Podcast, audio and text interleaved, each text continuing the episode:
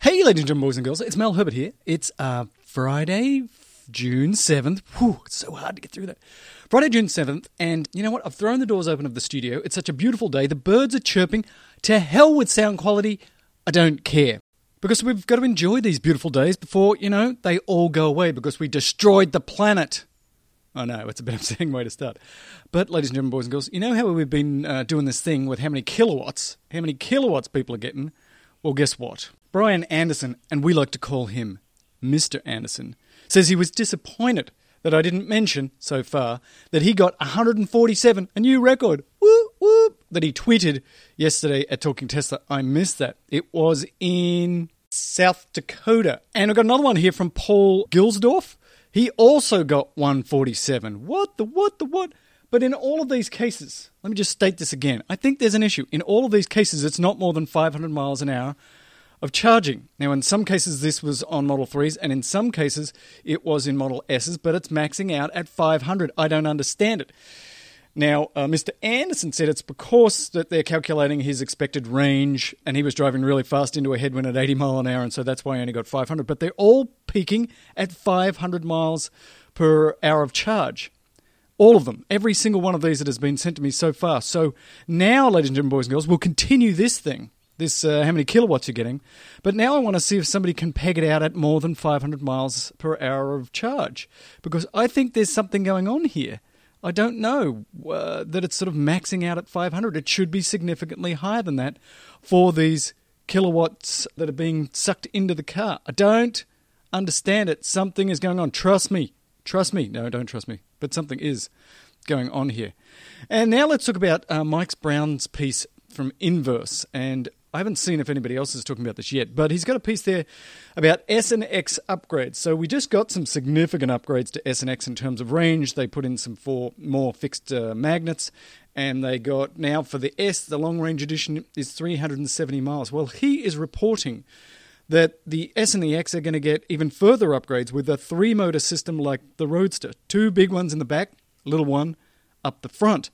They're also going to reduce the size of the next battery that goes into the long range version, and it will be 350 pounds less. And it's undergoing testing right now in Death Valley, where it's nice and toasty. And he doesn't note whether this will be 2170s, but he says, and I don't know where all this information is coming from, that the new S is going to get over 400 miles range, and the X very similar to that. Ladies and gentlemen, boys and girls, this is big, this is huge, this is large.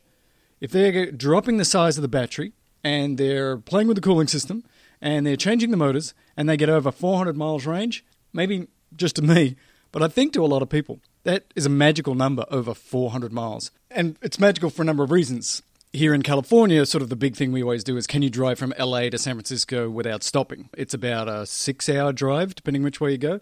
And so now you can in one of these cars if it gets over 400 miles. It's also true that although 300 miles is great, it does add a significant amount of time to a drive like that, say 30 minutes. And some people are like, eh, I don't, I don't like that. I want to be able to do the whole thing. Now, it's also true though that I think this gets us closest to gas cars because there's a lot of gas cars, frankly, with 400 miles range, and even the Prius, which obviously gets a lot of miles per gallon, has over 600 miles range. So that halo effect that Elon has talked about with the Roadster, like the big smackdown to ICE cars by having the Roadster that's faster and goes faster and everything about it's better. Also, I think is important at the not so expensive cars. So S and X, which are still very expensive cars, having over 400 mile range. I just think there's a halo effect to that.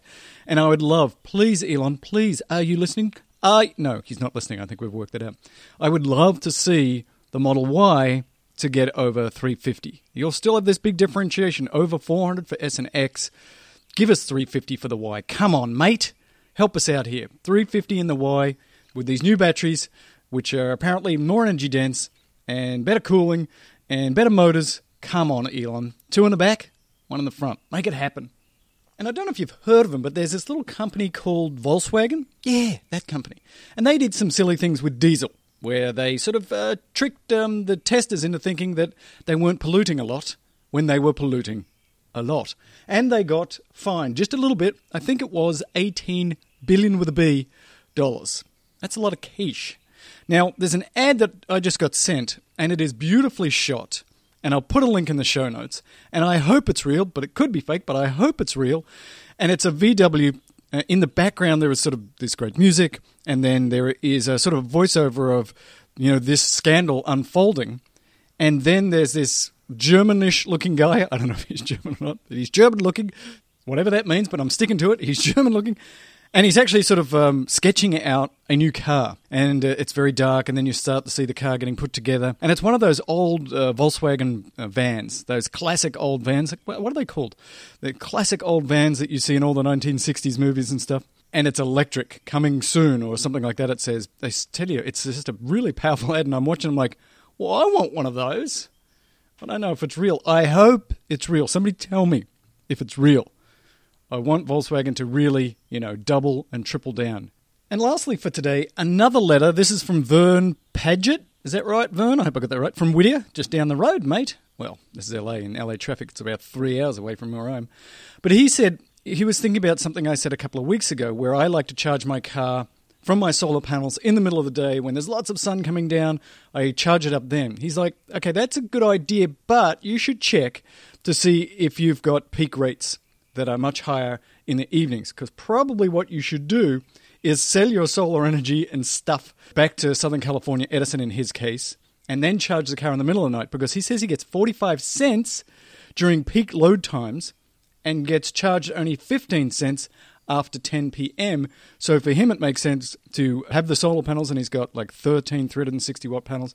Let them use that in the late afternoon and get paid 45 cents, and then uh, charge his car for 15 cents after 10. I don't know, actually, to tell the truth. I'm with the Department of Water and Power here in Los Angeles. So that is a good point. So if you want to save money, that is one way to do it. One thing that has been coming up here and being reported on just recently here in California is that there is increasing number of days where California has so much solar energy in the middle of the day, it doesn't know what to do with it. And it's trying to sell it to this person and this person. So I was also thinking it's probably a good idea in terms of load for those of us with solar panels and electric cars to fill them up during that time where we're making an excessive amount of solar energy. This same article said, and it's not necessarily a bad thing, because on those cloudy days, if you've got an overbuilt solar system and uh, the amount of you know, kilowatts that you're producing goes way down, that's not necessarily a bad thing and actually is okay as long as those solar panels don't cost too much money. But that's sort of the other reason I like to do it during the day because I know that there's this huge amount of solar energy here in California during the day, and I just want to help suck some of it up.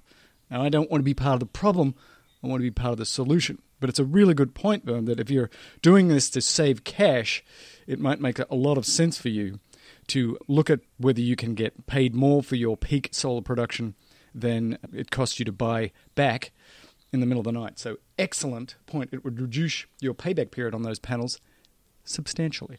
So that's it for the day. Uh, I'll be around next week, so we'll be doing Elon Daily at you next week. But then I'm going away for a couple of weeks, so we'll probably put it on pause for a few weeks. But don't worry, don't worry, I'll be here next week. And then I think the boys are going to put together a show or two while I am away. The show is Elon Daily. It's part of the Talking Tesla podcast. And remember, give us a rating and a review and become a Patreon because if you do that, we'll be happy. And if we're happy, you're happy. If we're happy, you are happy. Trust me, it's true. I'll talk to you on Monday.